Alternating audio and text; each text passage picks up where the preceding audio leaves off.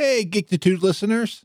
I love gaming just as much as Joe loves gaming, and we love to talk about World of Warcraft and talk with people about it. So listen to Frazzlecast, a weekly podcast where we talk with people from around Azeroth and beyond.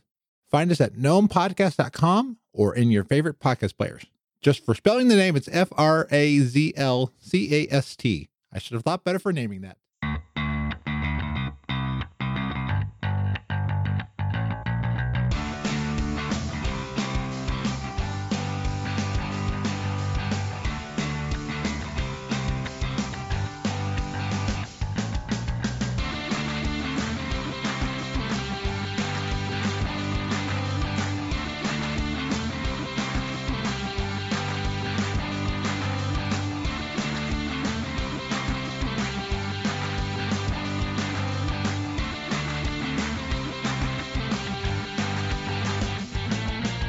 Hello, my name is Joe Hogan. Many of you know me as Epic Grays in various video games and social media. Welcome to episode 152 of Geektitude, a geek culture podcast that celebrates the inner geek in all of us. As always, I am joined by my wonderful co-host Ray Vargas. How you doing, Ray? I'm doing good. It's nice to hear our uh, our old fashioned uh, intro come back after after changing it up for our guest Rob the last couple episodes. Yeah, yeah. I'm, I, I, I was, I had to do for these show notes. I had to completely repaste from like three episodes, four episodes ago. That was fun. That was different. Yeah, but we are not the only ones here today. Today we are joined by Justine Mastin and Larisa Garski, and they are the hosts of Starship Therapise. How are you all doing today? We are wonderful this evening. Truly fantastic. It's it's a little it's a little late for Spock. She's tired. That's true. I like to turn in between, you know, 7:30 and 8 and really start the whole Vulcan wind down procedure. well, I very much appreciate you staying up late for us. Uh, we're, we're very, very excited to, to have you here. Um, I know a little bit about you because I've been listening to your podcast, but I don't think my listeners do, although I did warn them when you were coming on the show. Oh, they've so, been warned. they have been warned. They, they, they got their opportunity to go go check you out. Um, but go ahead and give us a, a little about yourselves. Okay. Captain, would you like to go first? As always, I would. Um, mm-hmm. Hello, everyone. I'm Justine Mastin. I am a licensed marriage and family therapist, a licensed alcohol and drug counselor, an experienced registered yoga teacher at the 200 hour level, and I am the captain of the Starship Therapise. And I am Larisa Garski. I'm also a licensed marriage and family therapist. Um, I'm a the co-writer and co-researcher of much of the projects that Justine and I work on, and I am the um, I'm the first officer in the Starship Therapise. I think of myself as Spock. why don't you tell us? Why don't you uh, tell us a little bit more about Starship Therapise and and what that is for our listeners that are not aware of your podcast yet? Spock, you're up. Great. I'm so glad that we rehearsed this before we went on the air. because, spoiler alert, friends, sometimes my elevator pitch skills are a little rusty. so, Starship Therapise is a self help podcast uh, focused on the healing power of fandom. And it is set in the format of a radio play. So you've probably noticed that I refer to myself as Spock. Justine refers to herself as the captain because we are taking on the personas of um, the infamous Kirk and Spock. And so each episode is kind of set up that we're on the Starship Therapise and hijinks ensue, and that leads into whatever fandom and self help concept that we discuss in that episode. Wow. That sounds great. We think it is. That's what Joe told Joe told me about this podcast. I was like, "That is a thing that exists. That's wonderful." Uh-huh. Thanks, guys. Hop hop aboard. Join us. well, obviously, um, Star Trek is is in your geektitude. but what are your other areas of geektitude? What do you guys enjoy geeking out about? Um, so I am definitely a TV and movie geek. That is my uh, th- those are my most serious geekery areas. Mm-hmm. Um, and I mean, I I could list so many but I think we're just we're just going for areas, right? Yeah. go- Yes. Or Okay. like highlights. Do you want to Okay. give highlight examples? Great. Um, well, I mean, TV basically raised me in the 1980s, um, and and and movies too. See, Larisa, this is why I love 80s so much because Oh it- no, I, I I know, and I'm and and folks at home, if you haven't checked out our podcast yet, you'll hear so many stories from Justine's childhood, all vaguely humorous, but with this undertone of of sadness. the Good, 80s were a different time. um, Spock, what are your areas of geektitude? I mean, very similar to yourself. We got the TV, movies. Um, I consider myself a dabbler in comics. Um, they meant a great deal to me when I discovered them. It probably in like third grade, and I would literally bike to like the local gas station and wait for the next like Yeah. issue of Uncanny X Men and the Age of Apocalypse run, which was very divisive. I understand now as an adult, but as a kid, I was like, "Wow, this is amazing! I don't know what's going on." Um, I also really enjoy video games, and um, I am I'm a bit of a lit nerd as well. So big fan of the books. A Mhm. bit.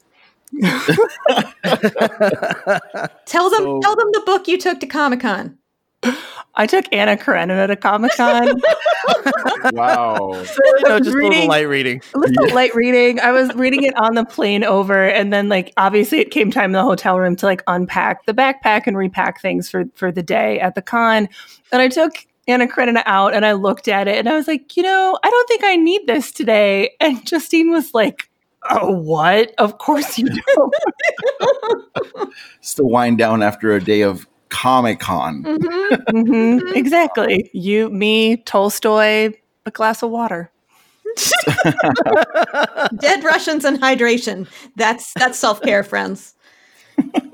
So when I mean I, I gravitate towards comic books and movies myself, and when Joe decides to uh, talk about his gaming experience, I sort of just hang back and let him do his thing because I'm lost when it comes to gaming. Um, what are what would you say are your areas of uh, low geektitude, or where maybe some some fandoms that you're not a part of? Uh, Anime. oh yeah, for sure, anime for both of us. hmm Mhm. Um, and then I'm I am not a gamer, although I I have finally decided after many years that it's time for me to get a gaming system. Um, just because it is, I mean, I think it would be nice to have something to wind down because I, I like to do that sometimes. Um, but also, so many of my clients are gamers, and it would make it a lot easier to speak their language if I Mhm. knew what I like I have a vague idea of certain games, but it'd be nice to be able to kind of speak that language. Yeah, yeah. I will. I will say that it's fun. Like I, I really enjoy because Justine and I live in different cities. That you know, periodic, periodically throughout the day, I'll like check my phone and see what she sent me. And I really love the days when she's messaged me and been like, "Larisa, what is Celeste?" Right? Do you know what this video game is? And I'm like, "Yeah, sure. Let me give you like a brief synopsis." That's nice. I could use that. Mhm. I work for You a uh, just have to ask, my friend. You Yeah, no kidding. No kidding. So I I am a recruiter for an art school. Oh, cool. And cool. we have we have I mean I graduated from the school myself, so I know quite a bit about illustration and some about animation, but we have a very very popular game art program that works very closely with like Blizzard and Riot and Obsidian and so um you know, I've got to sell these programs to interested students and I feel like when it comes to gaming I know just I can say just enough to convince them that I know what I'm talking about. God forbid they ask me any questions beyond that because then it be, it'll become very clear that I just have talking points that I'm going over. So I'm always trying to to improve that aspect of my understanding for sure. Mhm. Sure. Yeah. Joe, Now, do you guys have a uh, favorite fandom that you guys tend to gravitate back to on on the regular? Uh, well, I mean, you you've listened to the podcast, so you know that there are a few that we we tend to downshift into. Mhm. Um, Mhm. but Star I- Trek being the most obvious one. Sure, the most obvious. Uh, but I I have such a hard time with favorite fandom because we we use them therapeutically, and I have you know, I have these what we call fandom attachments. Um, and we all have them, right? We all attach to characters. Um, Mm-hmm. and it's hard to pick a favorite fandom because it's like, who's your bestest friend? And I'm like, well, these are my friends for these reasons, and these are my friends for those reasons. So, like, Buffy the Vampire Slayer is is a very good friend of mine. She's been with me through some really tough stuff, but like, uh, Agent Dale Cooper is one of my oldest friends. So, you know, how how do you pick?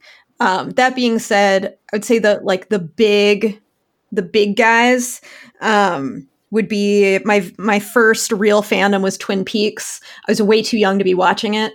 Um, again, this is why Larisa thinks some of my choices from when I was a kid are a little bit sad. like, where was your supervision? Um, Where was your core core caregiver? where, where were my core givers? Um, Buffy the Vampire Slayer, Supernatural, um, and I, Larisa and I have really gotten into Riverdale. Gosh, have we ever? Yeah. Supernatural and Riverdale haven't just seen- come up a lot in the pod. Mm-hmm. I haven't seen past season one. Is season two beyond worth it? Of Riverdale. It is Yeah. beautiful trash. It is worth every minute. Yeah. yeah, and I mean, as as Justine said, it's beautiful trash. Like, it's important to understand what you're getting into with Riverdale. Like, it's it's not Anna Karenina, folks. and so, if you sit down expecting the television equivalent of Anna Karenina, you're going to be a little disappointed.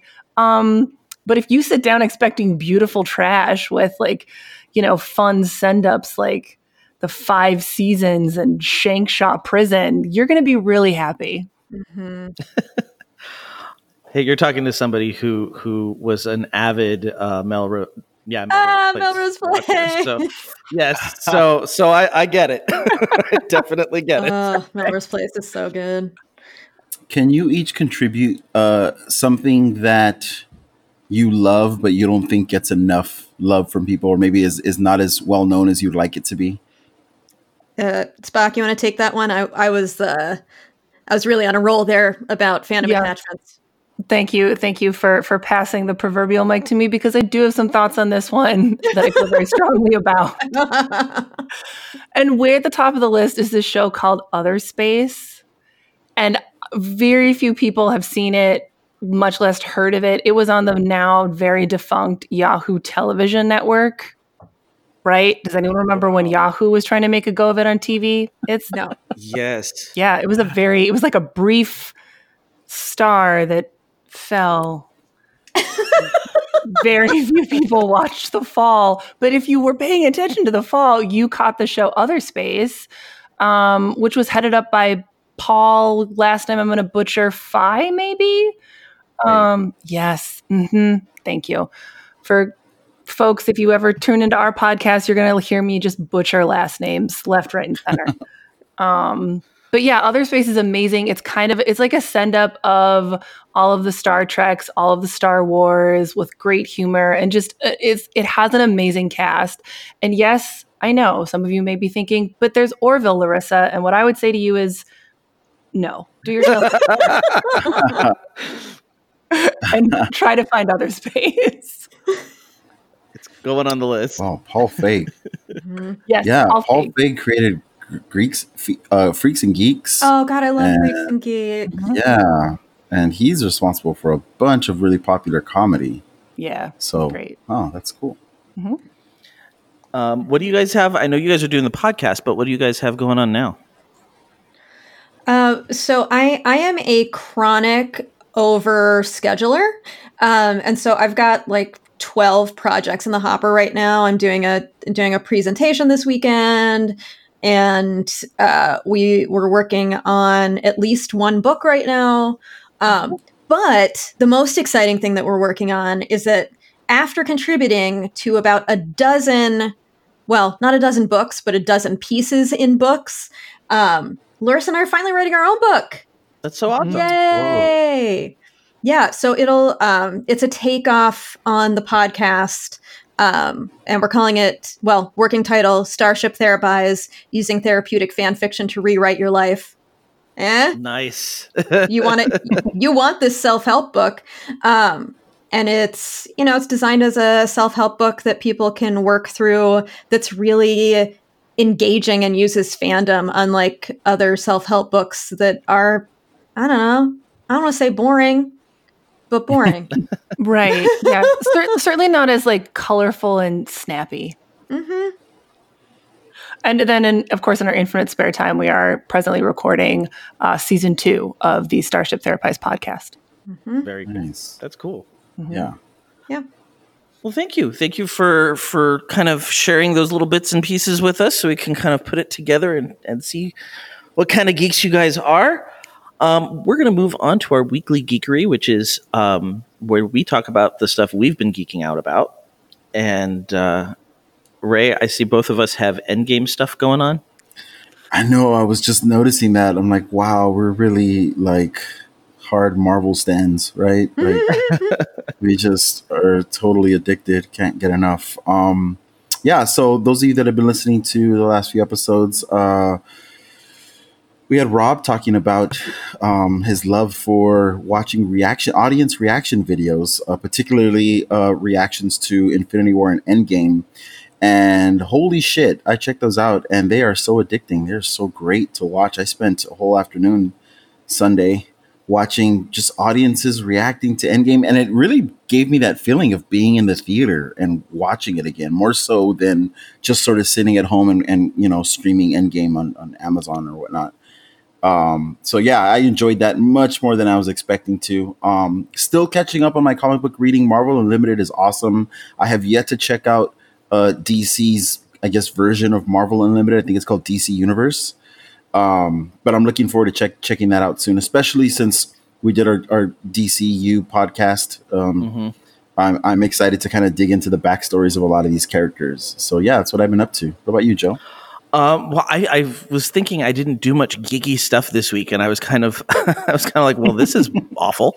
But um, no, I actually brought it into the classroom. I think I mentioned last week that um, I was going to teach. Uh, for for those that don't know, I'm a, I'm a, high school English teacher, and I took a book called uh, "Save the Cat Writes a Novel." Because in screenwriting, there's this book called "Saves Save the Cat, it's that concept that if you have a character with very few positive traits and you need to make the audience like them, you have them do something nice like save a cat. Um, so, so there's a whole novel for screenwriting, but then somebody took that and applied it to writing a novel, and I'm using it to kind of deconstruct literary analysis with my kids instead of having them read something and and analyze it i'm having them learn the way it's put together so that they can um, apply it to stuff that they like. And so the way I started this off was I took the best, what I think is the best 15 minutes in um, cinematic history, which is between On Your Left and mm. I Am Iron Man. And so I showed them that clip, and then I showed them the Nando versus the Nando V movies um, Endgame ending, where he analyzes how it would be different if they changed just one character and it would make it more kind of literally sound. And I had kids going, "Wow, like I didn't even think like I'm like, yes, you can use you can use literature for for evil purposes, people. This is this is great. So all week we've been we've been dissecting literature and we keep going back to like Avengers and Endgame. Um, the second beat in in their like 15 beat story structure plot is um, uh, mentioned like referring to the theme where a character other than your hero refers to what that hero needs to do to change his life. And if you go back to the original Avengers movie, um, Captain America basically says, You're not the kind of person who would throw yourself on a grenade for other people to Iron Man. And then you go all the way back to Endgame.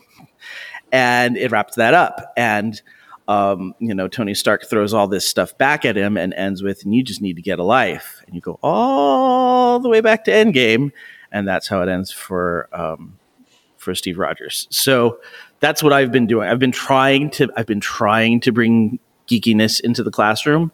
Um, they don't know what to do with it though, so sometimes I just get blank stares. I think they think it's cool but this generation They don't know is- what to do with what. well, they're so they're so afraid of making mistakes. Like they're going to give me a wrong answer and they're going to spontaneously combust. And and so it's just a matter of going, no, guys, it's okay. Like I I haven't taught you this stuff yet, so I'm just asking you to you know logic it out. But but it's Mm-hmm. yeah, been and be fun. like curious with it is what it sounds like. Yeah, yeah. So we're we're working we're working on it right now. They're taking the the structure that I'm giving them and they're rewriting fairy tales. So Oh, what what grade do you teach? um, I teach sophomores.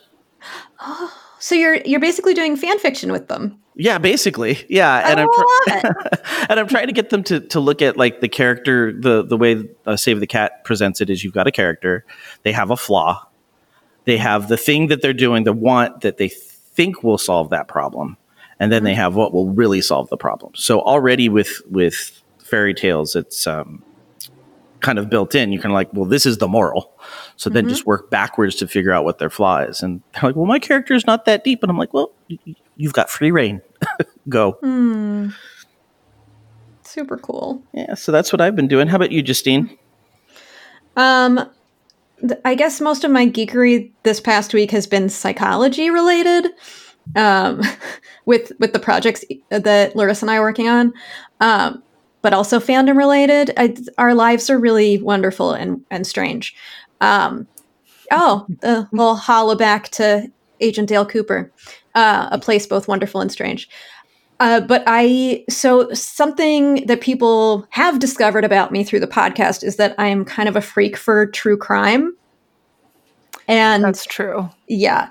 Um, and while I've been doing stuff around the house when I get a free moment, I have been uh, catching up on true crime. So, murder. You've been geeking out on murder. That's that's yeah the the funny thing is like there's some stuff i really i cannot i cannot participate in certain types of media because of the work that i do um be, because it's just too depressing. Like the people will go see dramas like the uh, the new star is born. People are like you haven't seen it? I'm like no and i'm not going to because that's like being at work. Um but s- for some reason i've just loved true crime for so long um, that I don't have the same reaction to that. I'm like, ooh, a mystery instead of ugh, I'm at work. now it's not true crime, but did you see that? Um, have you seen Mindbender? Mindhunter? Mine Mind Mindhunter is Right. that the the one that just came out with season I, I think so. On Netflix, Yeah. right? Yeah, yeah, yeah. Yeah. Mind, Mindhunter. Yeah. Uh, no. oh, that that goes into the wrong area, huh?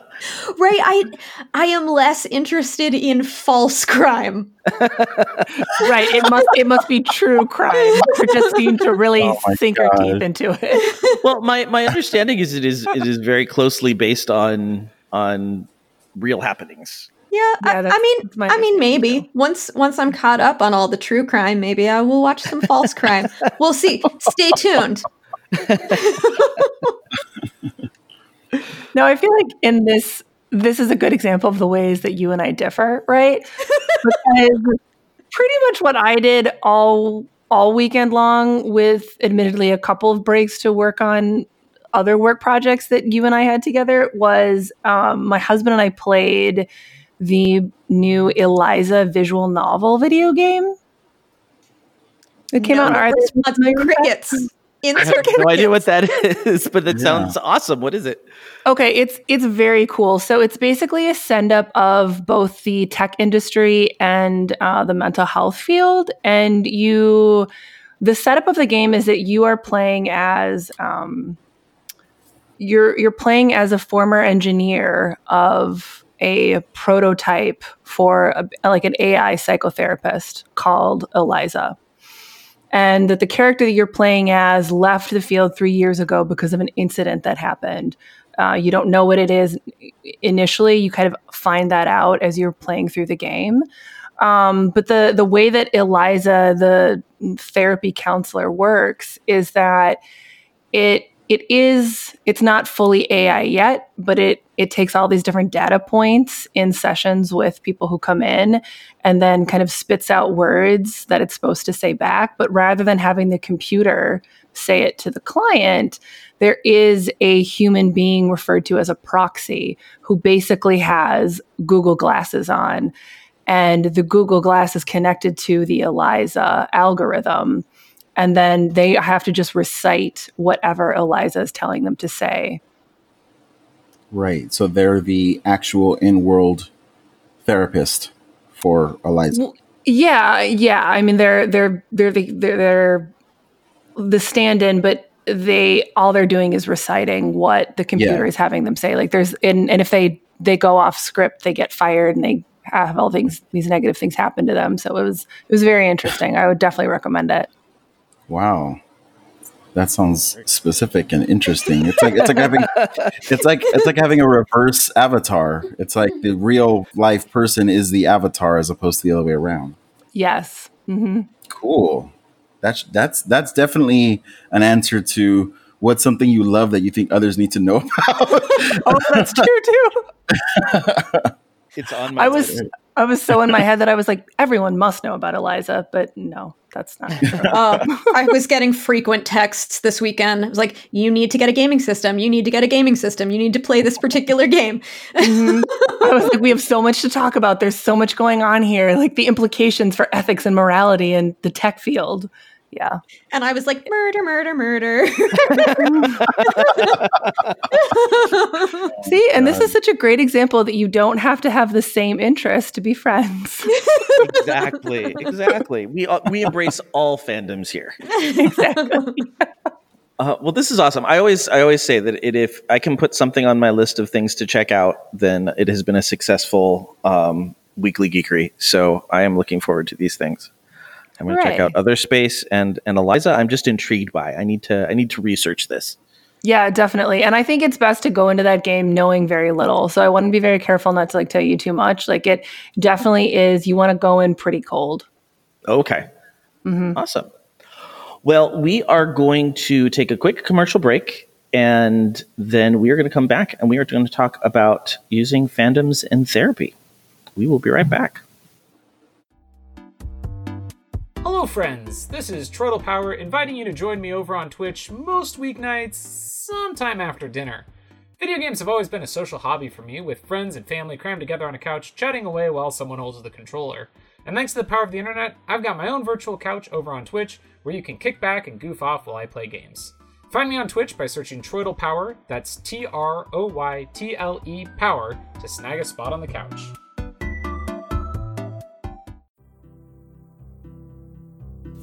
Hey geeks, this is Capsule Jay.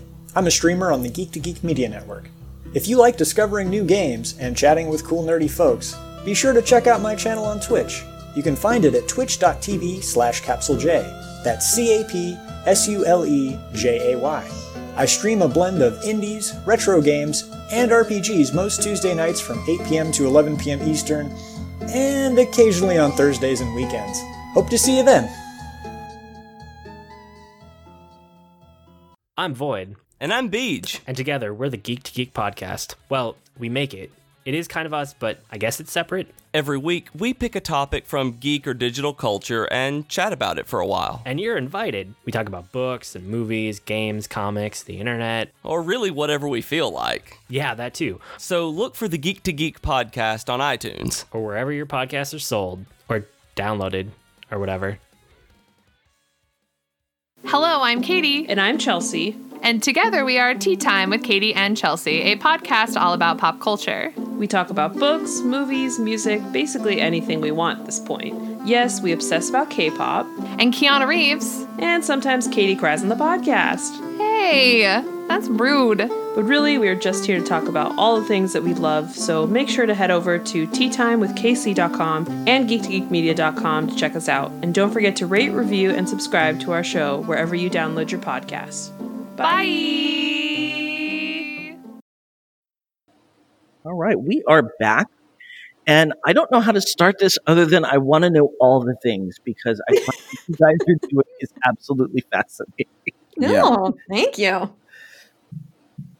Um, yeah, go ahead. No, I was just going to say, give us some direction because How I can, did you? How did you? You where did so the many i- places. where did the idea for this come from? Did it come from your practice or from your geekdom? Where did it start? the the idea for the podcast. Yes. Um, where it really came from uh, was Larissa was moving away, and we we wanted a way to stay connected to each other. Um, so we made a weird ass podcast because we're weird ass people. Now, are, are these? Is this the, the the pod the topics on this podcast? Is this the sort of thing that you two would discuss and talk about in person in your friendship, and that's what kind of led to the you know the, the topic of the podcast? Uh, Larisa, you want to fly with that one? Yeah, I I I think so. Like I mean Justine is right. We got the idea because I was moving away and we wanted more things to do together that felt more interactive. Like we were working on a couple of different um like chapters for different like pop psychology anthologies and and that was fun, right? But it wasn't the same as having more of that like one-to-one FaceTime. And so we both were like, okay, we like podcasts. Let's see what we can do with this. Um but then I don't know, like as far as how we came up with the subject matter, I think where I got the idea of it was that I remember we did as part of the licensure process, you have to be supervised so that you know there's quality controls in place. And I remember we did supervision together with one of our just amazing mentors, Patty. And one of the things that Patty said to us at at um, either our last or our second to last supervision together was she said that she would really miss working with us because of our banter Hmm. and because of just uh, like the like the creative narrative quality of what we would say that like Justine would begin a metaphor and I would finish it right and she was like I've never really had that in supervisees Nice. Wow, I don't remember Patty saying that at all. Must be a lie then. No, no. That's uh trust me when I say Spock has a much better linear memory than I do.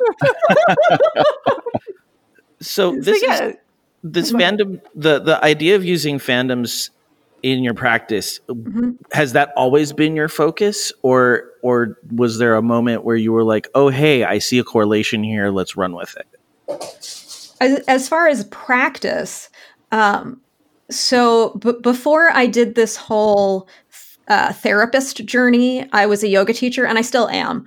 Um, but I created a style of yoga that was specifically for the geek community because I looked around and I was like, why aren't we helping geeks be healthy and happy in whatever way they want to be? Why? Bless you for that. Thank you. Oh, oh, thank you. I, I was like, did someone sneeze? Uh, because if they did, I prefer to say, may your soul re-enter your body. Uh, I say salute.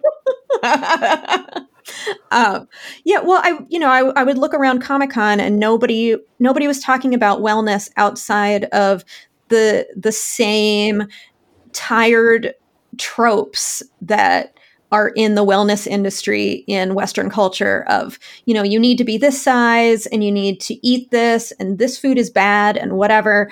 And I was like, no, that's, I mean, that's bullshit. So let's, um, let's do yoga specifically for them. So I created a narrative style of yoga um, called Yoga Quest. And I've, I've been all over the place with Yoga Quest.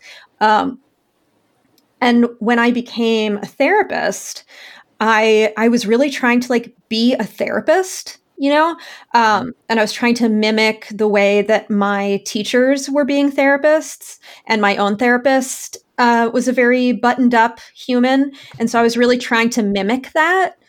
And I just kept getting all this feedback feedback that was like, "You're you're not being authentic. You're not being you." And I'm like, "Well, no, I'm being a therapist." And they're like, "Be you." and a therapist and it was like a lightning bolt um and i and i went oh oh i can do that? And as soon as i embraced that the same way i did when i was a yoga teacher and embraced my my geekery um, i became a much better therapist.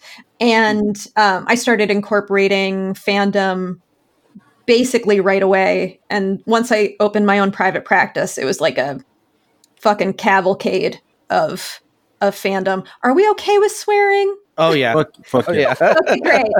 Great. They, they- Apple made me uh, decide at the beginning of this podcast whether I was going to be um, uh, what is it explicit, Explicit. or not. Yes, Mhm. and I was like, well, I'm going to go explicit, and so we might as well use the tag. yeah. I don't think I would be allowed on this podcast. okay, great. Great. Good good to know. Um, can you speak at all to the transition from, you know, be myself but a therapist to let's be Captain and Spock on this podcast? Uh, so I'll I'll just speak to that real briefly because we were trying to come up with a name for the podcast. and that it, it was a real struggle. We didn't know what to call it, and everything we came up with sounded really boring. And just one day, I am I am the king of puns. All right, I am a pungent master. I mean, I, I- I think I need to Oh. interject here. That some, sometimes Justine's puns are great, and sometimes they're so bad that they that are wonderful. I that I just don't respond to the the chat for a while because they're that bad. I feel like a certain percentage of puns have to be bad, right? Yeah. In order to maintain their their punniness. I don't know. Yeah, right. But this No, no, one day, this one day, we we had been shooting back and forth these ideas for names of podcasts, and this name came to me, and I I just I sent it to her, and I didn't know if this was going to be one of those puns that she was like, "Fuck nah, get that away from me." Um, I said, "What do you think about Starship Therapise?" And she was like, "That's actually really good." And yeah, no, it was perfect. Yeah. yeah. Well, and I don't know. I I actually like I don't remember if we ever formally sat down and we're like we're going to frame it as some sort of like radio play and each take on these characters. I think for the first step we it came about organically because we had been using this technique in our respective sessions as therapists at that point probably for years the idea of like Kirk brain and Spock brain. okay. And You anybody explain from- Kirk Brain Spock? Brain yeah, real quick? absolutely. So any, anybody familiar with like DBT, dialectical behavior therapy, they talk to you about these like theories of three minds. So you have um, like rational or logical mind that you use to do things like, I don't know, balance your checkbook and do math. And then you have emotion mind, which is more reactive and that you're going to engage when you're trying to figure out what ride at the amusement park you're going to ride. And then wise mind is when these these two mind states come together. It's that center of sort of the Venn diagram. And so then in theory, it's the best of both worlds. And while that's a, a great concept and, you know, props to DBT and all of that, it's a little dull, right? And so Justine and I came up with Kirk brain and Spock brain. So Spock brain is your rational analytical mind, and Kirk brain is your fun, emotional, charming, jazz hands mind. Mm. And really, some of the best decision making is going to happen when these two states can work together at the same time. Mhm. When they're both on the bridge. When they're both on the bridge. Mm-hmm.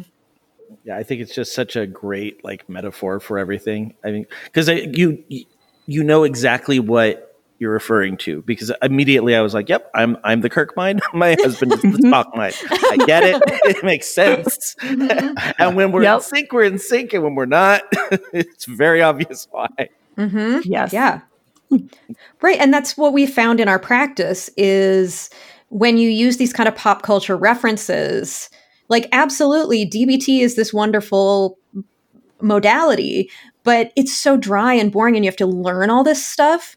But if you use pop culture references that people understand and make sense to them, I you can use these shortcuts. I mean, I'll I'll say in session with clients who've been working with me, like, mm, is that Kirk Brain or Spock Brain? And they'll be like, mm, it's Kirk Brain. I'm like, okay, can we bring a little bit of Spock in here? And it's just such a more palatable and even fun way to talk about what's happening with your own psychology. Yes. And I think one of the things that Justine introduced me to earlier on, because I think you were like a year ahead of me in grad school, um, is the idea that therapy really it can and should be fun and there should be whimsy involved and there should be play involved.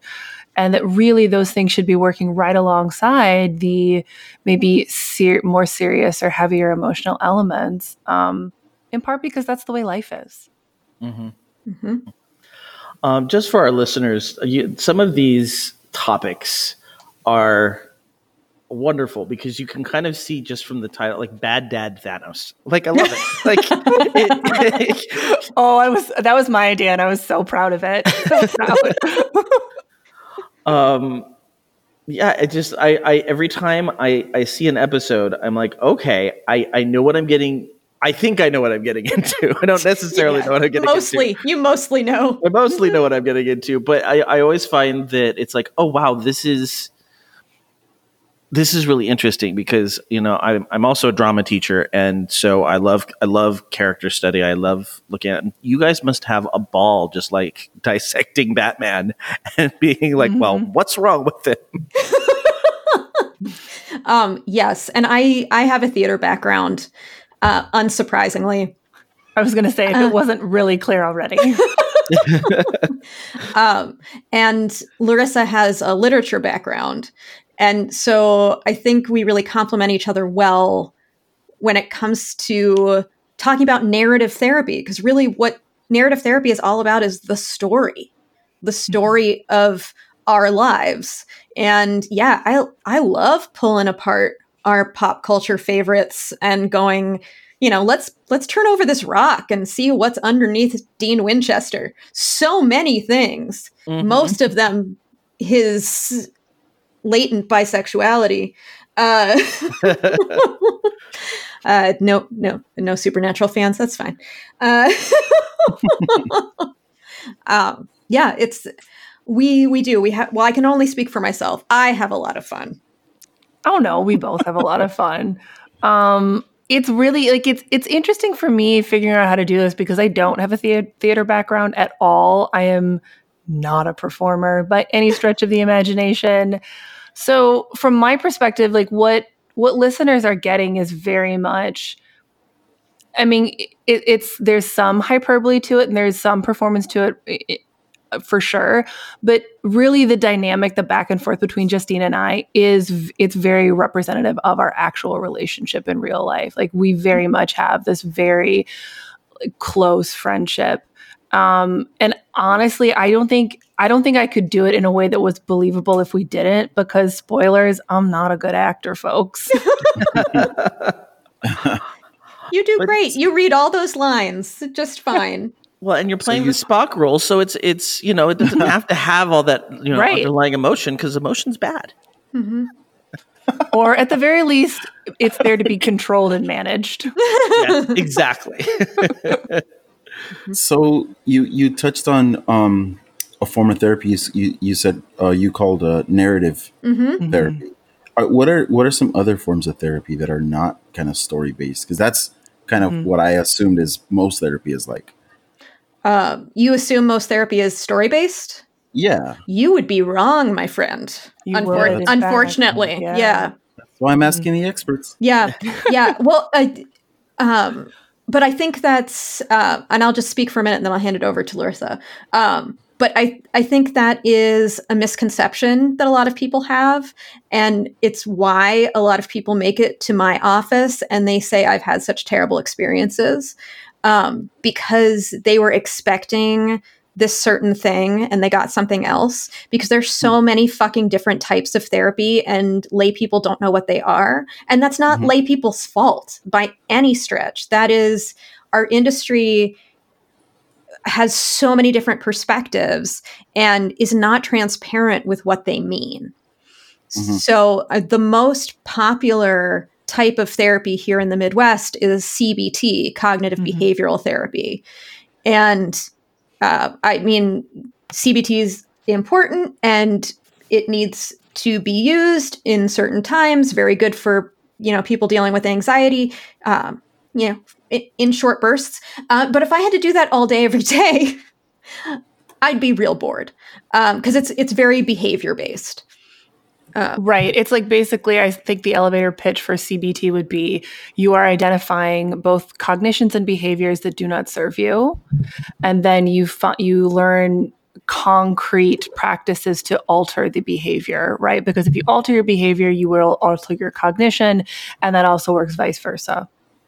So so it, it tends to be it it tends to be pretty rote, right? Like I think it can feel like it's pretty homework based. It's like rating your, your, feelings and thoughts on like scales of one to 10, which again, like as Justine is saying, it can be very helpful. Um, but it doesn't necessarily speak to those deeper underlying emotional issues that have to do with how we make meaning and how we understand ourselves in the world. And the way we understand ourselves in the world is is for the most part it is story based. Mm-hmm. Okay, so do any of the um, do any of the practices from CBT also apply to narrative therapy? Um, or is it completely different approach? Are there any is there any overlap? They are completely different approaches. Got mm-hmm. it. Yeah, they are completely different approaches. Um, I'm I the presentation I'm giving um, this Saturday is actually on narrative therapy, so that it's it's very much in my mind right now. Um, mm. And there are some very specific interventions.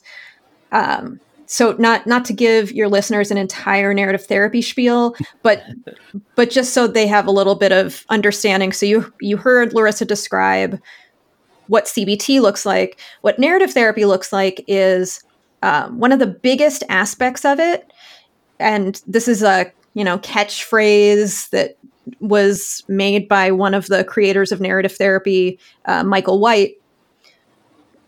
The problem is the problem the person is not the problem. Hmm. Which, in many fields of psychology, the person is the problem, or the person right. has the problem. You know, the mm-hmm. the problem is within the person. Right. Right. And what narrative therapy does is it seeks to externalize the problem. So when I talk about something like anxiety, let's use anxiety again. Um, Perfect. You know, somebody in CBT might say, okay, so when you experience this feeling of anxiety, what are you doing? And what are you thinking about? And what happened before that? And mm-hmm. uh, what are the thoughts that led to this feeling of anxiety? And it would, and they would ask opener questions very much based on the idea of where was your anxiety today. Mm-hmm. Mm, Which okay. and even that kind of language, it it's equating the person so much with these set of symptoms and or feelings that they're experiencing as to almost imply that they are interchangeable right right so in narrative when we try and externalize the problem what i would do is say you know somebody comes to me they're talking about feeling anxious all this stuff i'm like you know this just feels like there's a lot of anxiety gremlins hanging around mm-hmm.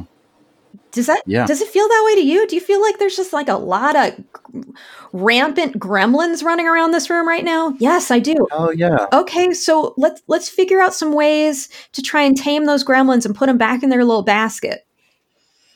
And for those of you who aren't aware, this all goes back to that wonderful film from 80s cinema known as Gremlins and Gremlins 2. And yes, dear known as Goonies. Mm-hmm. and yes, dear listeners, I watched both of these at the big house of Justine. And let me tell you, it was a real experience for me. I have to say that was one of my favorite moments was when like you could just you could just hear the disdain the movie in your responses to it, but you were a good sport and just rolled with it. oh. oh yeah, I got a I got a litany of her grievances, and I was like, let's just record this. Just just keep listing your grievances. The people will yep. love it. This is all very fascinating. Um, this is great. Mm-hmm. I, I love hearing. I mean, I just am so fascinated about all of this. So I'm sure our listeners are hanging in there. Yeah, I hope so. Um, yeah, I hope so too. We'll get to the geekiness. This is great. I want to geek out about therapy. This is awesome. well, I'm gonna I'm gonna jump in there and, and talk about geeks for a second. Like you you mentioned that nobody was was out there um, kind of taking care of of the geek population. Um, you know, um, one of the things that uh, Ray and I often deal with here is like toxic fandoms and, and how how to work with people who are being just very toxic. Mm-hmm. And so do you find that that's just kind of something that do do a lot of your clients come in at that level or suffering from that level? Does that affect your your work at all? Uh, you mean our do our clients come in and they are experiencing some sort of like discrimination within the geek community? Yeah, or just I mean, it's the the I find the toxicity is just kind of very heavy, and mm-hmm. and it does affect people even if they're not the the direct focus of it. And is that something that you see regularly, or is that something that you you deal with? I mean, do you do you get to work with people who are are being toxic? Or are these some of the Oh, are, are you talking directly about people who are maybe like perpetrating that kind of toxicity within uh, both sides of it? Yeah. Okay. Sure. Sure. Sure. Okay. Um, Larisa, do you have folks that would fit either of those criteria?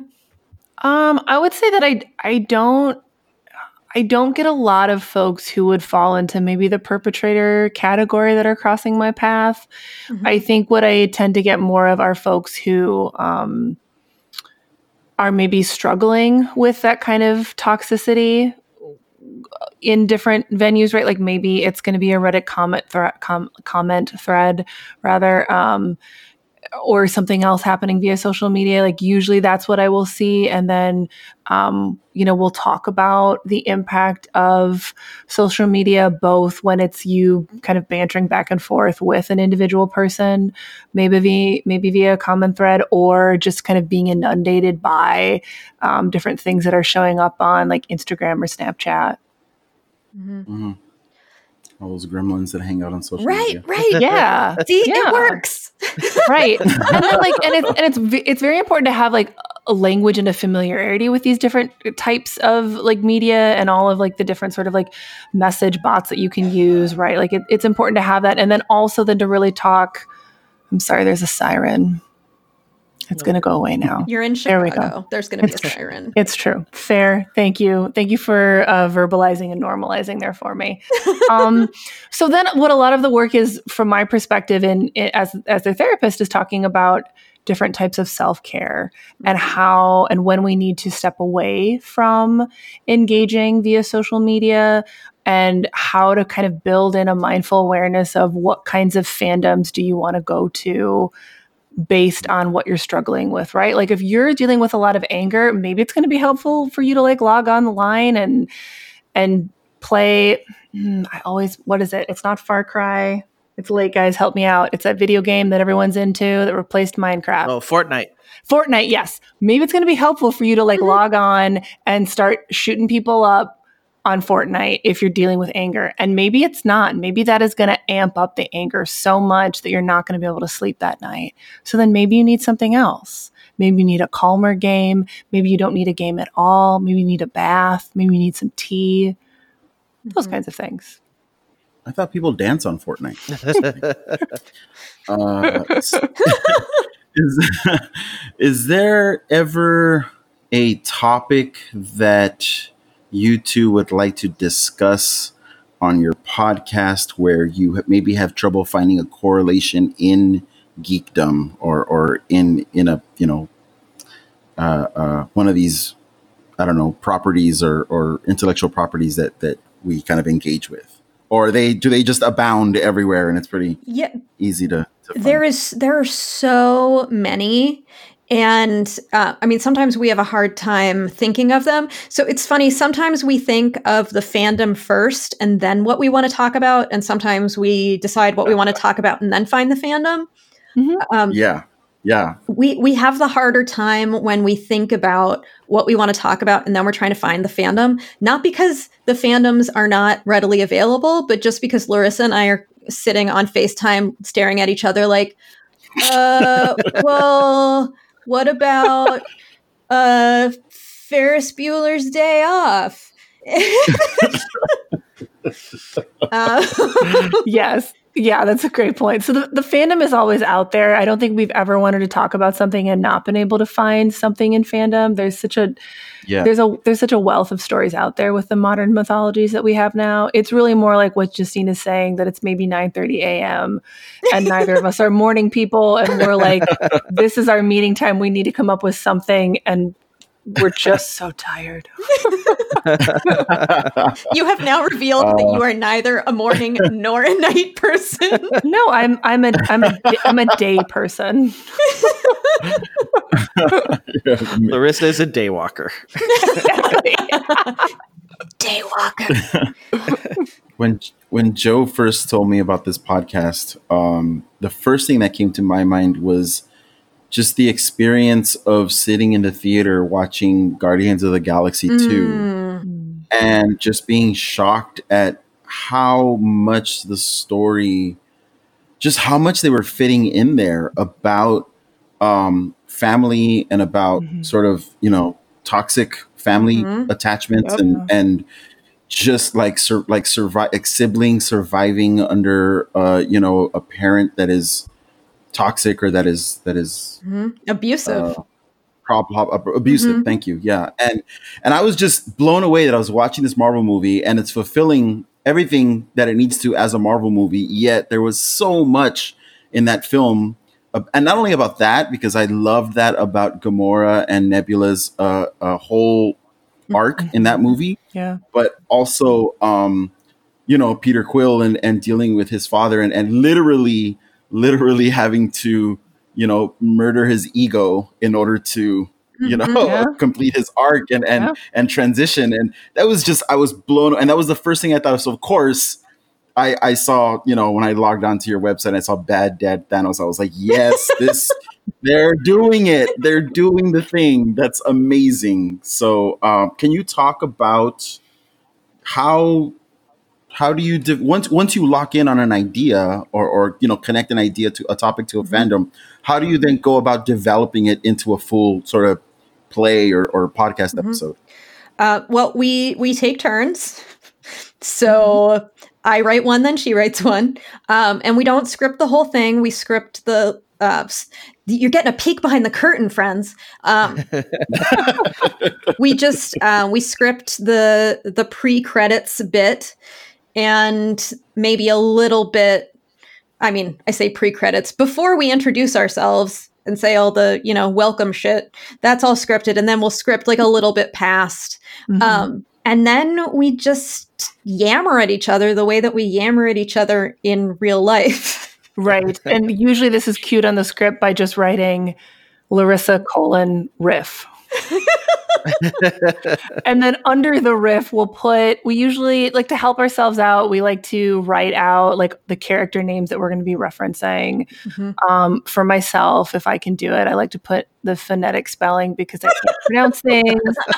Um, and then like maybe we'll do like a rough outline of, of specific topics that we want to hit. Um, but other than that, what you hear is really just us talking about things off the cuff. Mhm.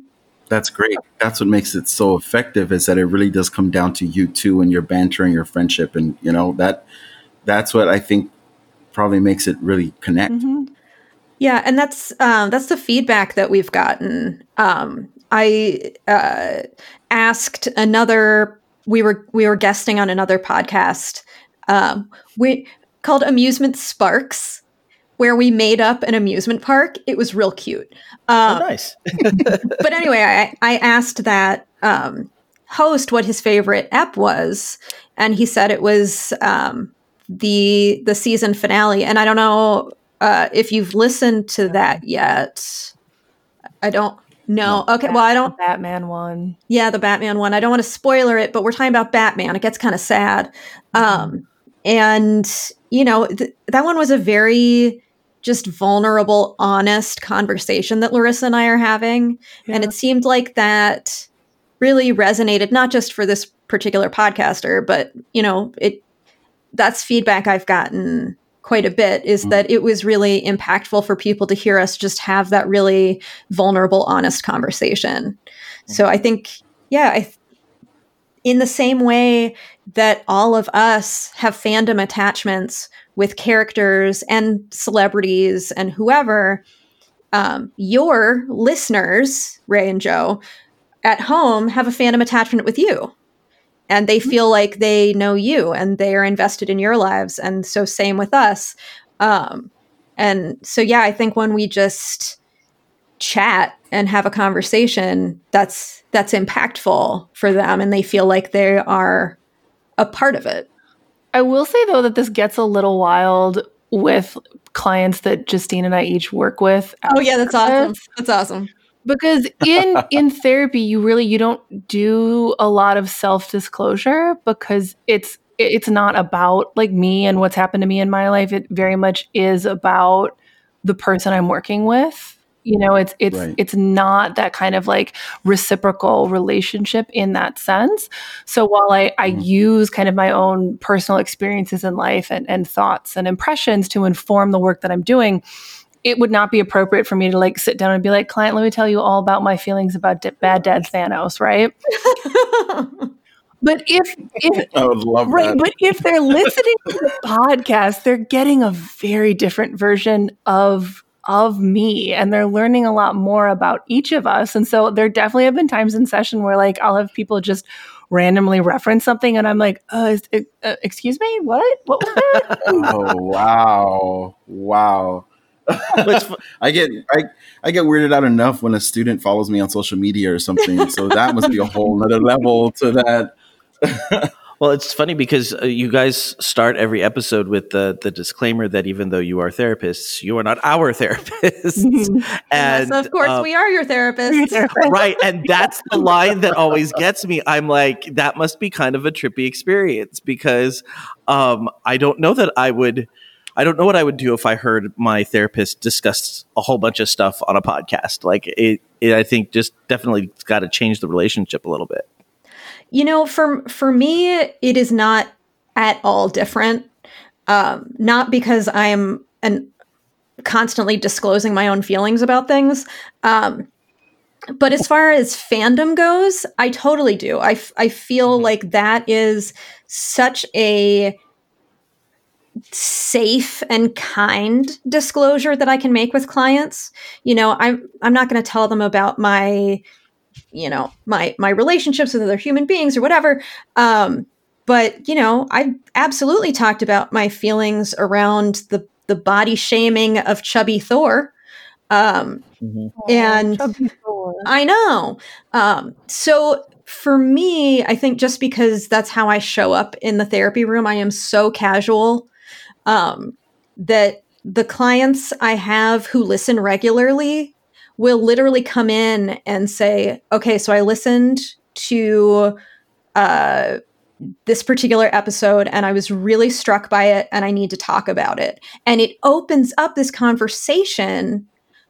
I mean, I um, I had a situation where a uh, a client was a regular listener um, who heard a particular episode, it really resonated with them, and they brought in something from their history they had never talked about before because they heard us talking about it on the podcast. Wow. And I mean, that's, I, there's no other way I could have created that, you know? So for me, I'm fine with it. Even the little bits of actual disclosure that I do, I, f- I feel fine about um, there's nothing that I disclose on the podcast that I would not be comfortable having people know, or I wouldn't disclose it on the podcast. Mm-hmm. Right. Well, and it's just as I'm sure this is will come to, as no surprise to anybody that like Spock as a therapist is a is a wee bit different from Kirk as a therapist.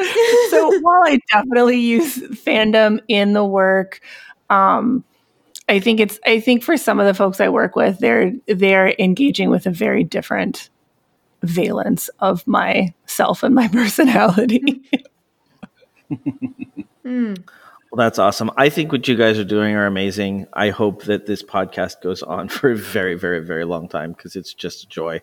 Thank and, you so much. Yeah, absolutely. And and so I if if you have not listened to their podcast yet, please please go try it out because it's at the very at the very least they're fun to listen to, but I've learned I've learned so much from listening to it and uh, I can't wait for season 2. It's really exciting. Oh, the, is there? That's the dream. Thank is, you.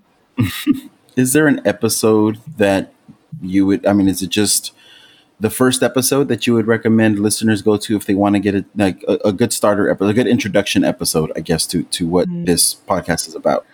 Uh, I mean, episode one uh, obviously wasn't our best because it was our first episode, and our anyone's first anything is not going to be as great as the 26th. Um, but we introduced some concepts that we harken back to over time. Okay. If if you if you already listened to this and you now know Kirk Brain Spock Brain, you can skip Ep one, but I would not skip Ep two when we talk about the Westworld construct, also known as social constructionism. Because Yeah. That is my favorite fucking topic, and you will hear about the Westworld construct and social constructionism through the entire rest of the show. Well, That- I'm gonna that's- I'll- I'm gonna oh, go ahead. counter that a little bit, only because like for two reasons. One, I like I myself as a listener like to kind of like drop in the middle and then work my way outwards. And two, Mm. I make Justine define the Westworld construct almost every time we bring it up in later eps. and she gets like super like and you'll if you listen to all of it you'll hear her getting like more and more pissed each time Make them listen to the episode. so don't worry friends That's how you can it. tell. uh, yes That's how you can tell at what point of the season you're in, right? Is how pissed she is about. uh-huh. no a hundred percent a hundred percent but i don't know i so I guess. yeah go, sorry go ahead I'm sorry. Go ahead. Go ahead. no i was gonna say like i think i think bad dad thanos is a great one to drop into um i think starting at the end with batman is real great Mm. do you have any others justine that you feel like really stand out as Well, far I as mean, I, quality I think you could go with what your interests are, Mhm. really. Um, we did an episode that was a pretty tough topic. We did um, Will Riker and the Me Too movement. Yeah, that stood out to me. Yeah, which, Yeah. Uh, I mean, it's a tough topic, but it's a real good episode. it is yeah Um, Good. yeah, My follow up was going to be: Do you have either you have a particular episode that you is your favorite or you're very proud of? So that seems like you're answering. yeah yeah. question. Well, I and I am very proud of our season finale, the um, the Batman in Grief. hmm um, because I, you know, I al- allowed myself to disclose some pretty intense stuff that was going on in my life, um, and nothing that anybody couldn't find with a simple Google search. Um, but it, you know, it felt it felt like such a beautiful close to our first season. You know, where we started our first ep very structured and scripted and that we ended our our first season very honest and vulnerable. It was it was a beautiful narrative arc, and I love a narrative arc. That's great. yeah Oh, very cool. When is when is season two coming out? Uh oh, Larisa, September something. It is, yeah, it's mid September. Um, friends, I should I should know this. Um, Is Brian there? me- Ask Brian. uh, yeah, Brian is our producer. Bless him. Oh my gosh. um, I think it's I think it's dropping the after Labor Day weekend, so September fifth is when it should be dropping.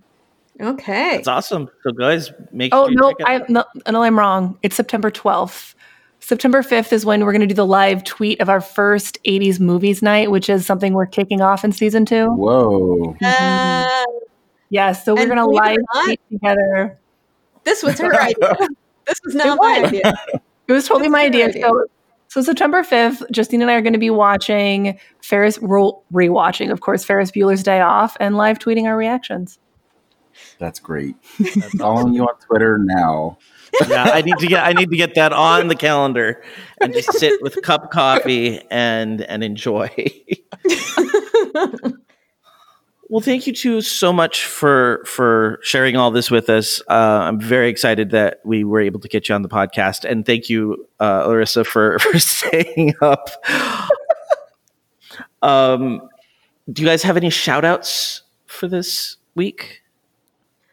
Uh, well, I I often uh, like to shout out an artist um, who does some amazing art that I have all over the wall in my office, and his name is Jay Salvador. Um, he does art by the name of Super Emo Friends, and he creates um, little little caricatures of our favorite pop culture icons, and underneath them writes what they're sad about. so, you know, there's a frowning little cartoon Black Widow, and she's sad about uh, gender uh, gender inequality. What is she sad about? Um, I don't know. I don't. Gender politics. She's sad about gender politics. She is. Um, Mm-hmm. And then Link is sad because he's not Zelda.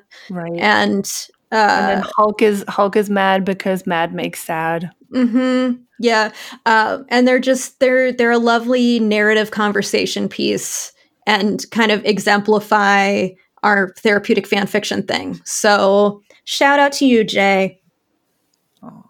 That's awesome. I, I got to the site and these are amazing. Aren't These are they? like these are so good. They're beautiful. Mhm. They really are.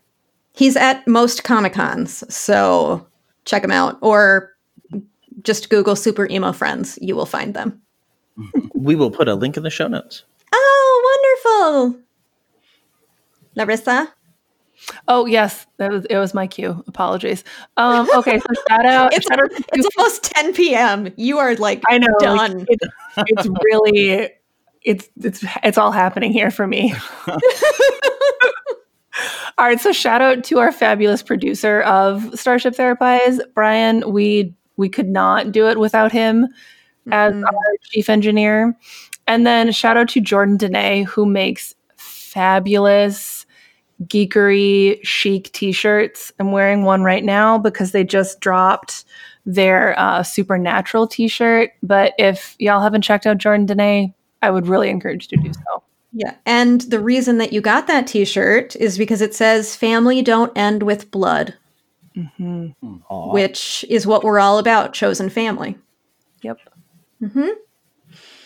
Ray? Yeah, um, I'm gonna give a shout out to my coworkers who I've shouted out to before, uh, Jason and Christian. They're they're listeners of Geektitude, devoted listeners, and um, I was talking about Starship Therapise this morning before the meeting got started, and uh, really excited to to share some of the topics or some of the the episode titles with them because I knew that they would be interested and responsive. So Jason's a, a big Trek fan and uh, Trekkie, and he right away I was like, "Who's Riker and what does that have to do with it?" And Jason was right on, and he was like, "Oh, this is Will Riker's character. That makes that sounds interesting." And you know, Christian's a big Game of Thrones fan, so I'm I'm I'm pretty sure he's going to be checking out that episode. And then we're all obviously Marvel fans, so uh, we got quite a chuckle out of Bad Dad Thanos, and we're right away talking about it, and so excited to listen. So shout out to those guys. Uh, I'm really uh, excited for them to hear this episode and to check out Starship Therapise and, and talk about it in the future. Awesome. And I would like to give a shout out to our wonderful guests for coming onto the show this evening. Thank you so, so, so much. Oh, thank you. Thank you. This was it was a real pleasure, you guys. I know that Mhm. it's hard for me because I'm a day walker, but I want I want you both to know that like, this was this was really really worth it. Thank you so much. Mm. Oh, thank you so much. All the music in this episode is by Bensound and is being used under Creative Commons license. You can find more music by Bensound at bensound.com. Geektitude is a proud member of the Geek to Geek network, so check out other Geek to Geek shows such as the Geek to Geek podcast, Tea Time with Katie and Chelsea, and sometimes Rob. Also, check out our Twitch streamers, Capsule Jay and Troytle Power, and make sure to join our Reddit community at r forward slash geek to geek cast. You can currently find us at geektitude.com as well as on Apple Podcasts, Stitcher, Google Play, and most other podcatchers out there. Please leave us a review and spread the word. If you'd like to contact me, you can send me an email at joehogan at geektitude.com. You can also follow the show on Twitter at geektitude or me personally at Epic Grays. Ray, where can we find you? I am. I live on social media, especially Twitter. So definitely, uh, you can find me there. And my handle at every social media platform I'm on is Ray Vargas three. So if you go to Facebook uh, backslash Ray Vargas three or Instagram, Twitter, I'm at Ray Vargas three. And then my website, if you want to see some of my artwork, is uh, RayVargas3.com. All right. And our wonderful guests, where can our, our people find you? Okay, so to find Starship Therapise content, um, we have a Facebook, an Instagram, and a Twitter.